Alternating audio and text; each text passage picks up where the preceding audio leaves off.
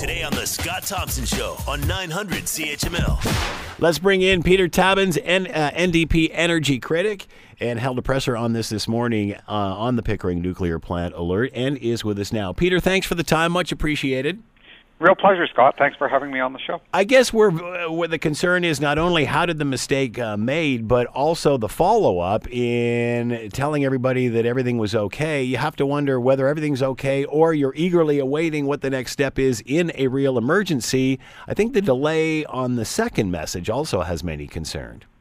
Yeah, I think you've nailed it actually, because we know all systems are going to fail from time to time, and it's really necessary for us to minimize the number.